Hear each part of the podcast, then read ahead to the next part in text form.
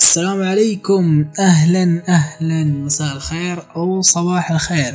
وقت ما تسمعني يا صديقي معاك عبد الله آه الله يسعدكم صراحة. شكرا شكرا لكم على تفاعلكم معايا خلال آه بعد الحلقة الماضية. كان تفاعل رهيب صراحة ما توقعت ولا ربع التفاعل هذا. آه إلى هذه اللحظة اللي أنا قاعد أسجل فيها الفويس. 109 أشخاص شافونا على اليوتيوب و202 شخص شافوا سمعوني على ال SoundCloud. آه وممتن لكم قاعد أراقبكم واحد واحد. مرة شكرا مرة شكرا. وشكرا على تعليقاتكم الرهيبة اللي بتعطوني إياها ونصايحكم وبحاول أطبقها وإن شاء الله بحاول أتحسن أكثر وأكثر. آه بحاول أوصل لكل المنصات. بدأت على اليوتيوب ال SoundCloud. آه حاحاول برضو أوصل أوصل Apple Podcast Google Podcast آه حتى Spotify اسمه أظن. آه إذا كمان كمان في برامج ثانية للبودكاست أعطوني خبر خليني أحاول برضو من إيش أسوي حسابات فيها وأوصل لكم في المكان اللي تسمعوني فيه. لكن يا أصدقائي الآن خلونا نبدأ في الجزء الثاني من سيلا. انتهى السباق. فاز المتعجرف وخسر الباقون. أما سيلا لم تخسر. ذهب إليها المسعفون وذهبت معهم. كانت إصاباتها خفيفة نوعا ما. أعجب بأدائها أحد التجار المشاهدين للسباق فكافأها مبلغا نقديا على إصرارها. وكافأها صاحب ساحة التزلج بدخول الساحة مجانا حتى نهاية اليوم. لم تتمالك سيلا فرحتها. كانت تود لو تأخذ جولة واحدة أما الآن فيمكنها التزلج حتى نهاية اليوم. نهضت سيلا والفرحة تملأ مقلتها. أخذت بيدها لتستريح على أحد الكراسي الموجودة بجانب الطريق. ما أن استراحت قليلا حتى بدأ عرض الألعاب النارية وأصبحت المفرقعات تزاحم النجوم في السماء. لم يستمر العرض طويلا لكنه أدهشنا جدا. بعد أن انتهى العرض قامت سيلا بكل حماس لتعود إلى ساحة التزلج. دخلت الساحة وكأنها طفل عاد لمنزله القديم. تجوب أرجاءها وتتفقد كل ما فيها. مضت بضع دقائق ثم تحولت سيلا من طفل يتفقد موطنه إلى راقصة باليه سعيدة جدا. وكأنها ترقص على أنغام بيتهوفن فترسم بجسدها كل شعور يسكن قلبها. تتراقص يمنة ويسرى ليس وكأنها تتزلج بالساحة بل وكأن الساحة ملكها ومملكتها. تصبح تارة كالعاصفة وتارة كالغضب وتارة كالحنين وتارة وتارة وتارة. أراها بكل ذهول وأستمتع بأدائها وكأني أشاهدها للمرة الأولى. فهي في كل مرة ليست كالتي قبلها. هي ترسم لوحة فنية بطلها رسام وشاعر وشعور وراقص ومغرم وشغوف. وفنان تراه للوهلة الأولى فتظن أنه طفل يعبث بأقلام أبيه ولكن سرعان ما تدرك بأنه يعبث بك. وبقلبك ومشاعرك يهز ثباتك ويبعثر كيانك. يعبر عما في قلبه وعما في قلبك أيضا يصفه بكل دقة وكأنه روح أخرى تسكن جسدك. أذهلت سيلا كل من في المكان. توقفت الساحة كاملة لمشاهدتها فقط. أما المتجمهرون على الأسوار فقد أصبحوا ضعف من توقفوا لمشاهدة السباق. أكملت ممارسة هوايتها بكل شغف. مضت الساعة والساعتين ولا تزال سيلا مستمتعة بالتزلج على الجليد.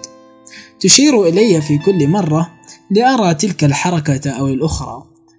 في الحقيقة الجميع يراها ويصفق مذهولا بأدائها وإتقانها. لكني وحدي أعلم عدد الأيام والليالي التي أمضتها في التعثر ثم النهوض والتعثر ثم النهوض والتعثر ثم النهوض حتى أصبحت ما هي عليه اليوم. بعد أن أصبح الوقت متأخرا ونبهنا الحارس لوقت إغلاق الساحة خرجت سيلا منهكة من اللعب. أصبحنا الآن نسابق الوقت للعودة. ونحن في طريقنا للخروج من المهرجان مررنا بجانب منطقة الأطعمة فأكلنا سريعا. وأكملنا طريقنا لنلحق الحافلة الأخيرة العائدة من القرية إلى مدينتنا. وقبل تحركها بدقائق ركبنا الحافلة. حان وقت الراحة أخيرا. وبعد تنهيدة طويلة أخبرت سيلا كم أنها كانت رائعة هذا المساء وأخذت بوصف روعتها لكنها لم تسمع من ذلك شيئا. لأني حينما التفت عليها وجدتها غارقة في النوم. استيقظت حينما اقتربنا من المدينة وقبل نزولنا استجمعت قواها للقيام. ليتنا لم نعد. كانت سيارة الشرطة موجودة بجانب محطة توقف الحافلات على غير المعتاد. حينما توقفت الحافلة نزل من السيارة ذلك الشرطي العجوز جون. الذي غضب عندما رآنا وقال بنبرة حادة: أين كنتم أيها المراوغون؟ طوال الليل ومركز الشرطة في المدينة يبحث عنكم. خافت سيلا وبدا عليها القلق. تراجعت خطوة خلفي وجعلتني أواجهه.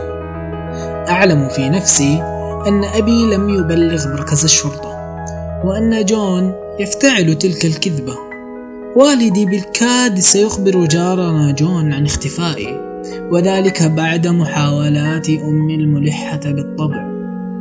استغللت آثار السقطات والكدمات على جسدي وأخبرته أننا ذهبنا فوق الجبل لنرى عرض الألعاب النارية.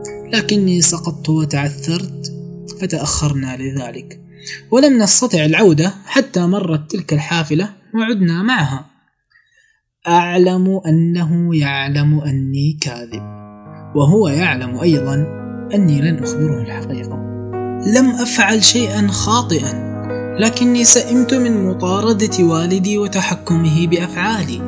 اذهب هنا ولا تذهب هناك يريدني أن أصبح جزارا مثله وكأن تلك هي الطريقة الوحيدة للعيش.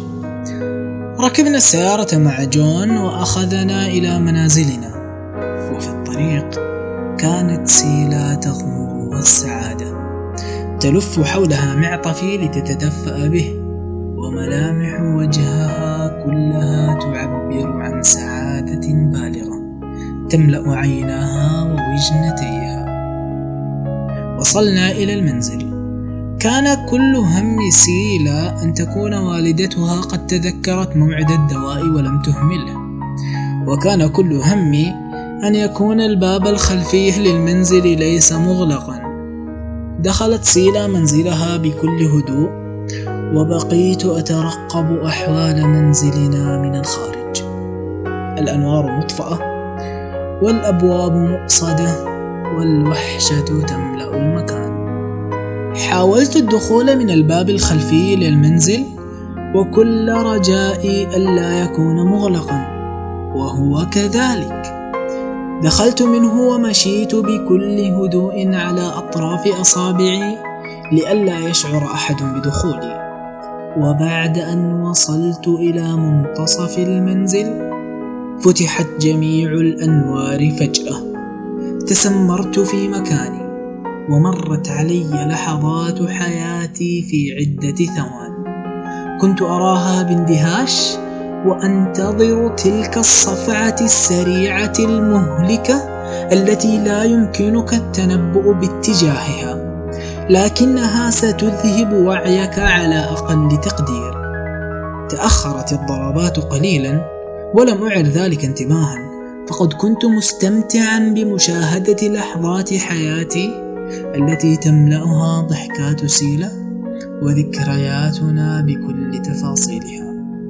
وبعد أن استوعبت أنه لا يوجد أحد هنا وتجرأت على الالتفات قليلا فاجأتني أمي بحضن قوي جدا تكاد أن تتكسر أضلاعي من قوته لكنه مختلط بالخوف والعتب والفرح والحنان والكثير من المشاعر. التي كنت أفتقدها طوال حياتي. مددت يدي وبادلتها العناق وبادلتني الكثير الكثير من الحب دون حديث. ولأول مرة أشعر أن احدا يكترث لأمري وأني أمثل كيانا حقيقيا له مكانته ووجوده. لم يكن أبي بالمنزل حينها فلم يعلم بغيابي وتاخري عن العودة. صعدت معي أمي إلى الغرفة وتحممت بالماء الدافئ ثم لبست ملابسا ثقيلة وخلدت إلى النوم. لم أستيقظ سوى في مساء اليوم التالي وكانت أمي قد أعدت وجبة الغداء. فتناولتها مع والداي ثم استأذنتهم لأكمل واجباتي المدرسية. لكن أبي لاحظ أني لم أقلم أشجار حديقة المنزل ولم أجز العشب. تدخلت أمي وأخبرته أنها أرسلتني لأقضي عدة حاجات بالأمس ولم يكن لدي الوقت الكافي للاهتمام بالحديقة. أمرني والدي بالانتهاء من مهامي في الحديقة قبل إكمال الواجبات المدرسية. فذهبت إلى قبو المنزل وأخذت ما يلزم لإكمال المهمة.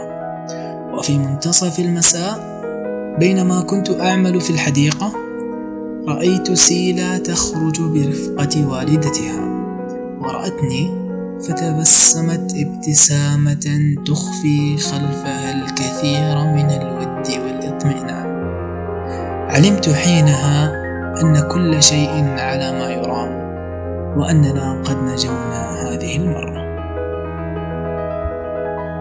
وبكذا نكون وصلنا إلى نهاية قصة سيلة آه، أتمنى أنها تكون آه، أعجبتكم بجزئيها الاثنين الجزء الأول والجزء الثاني.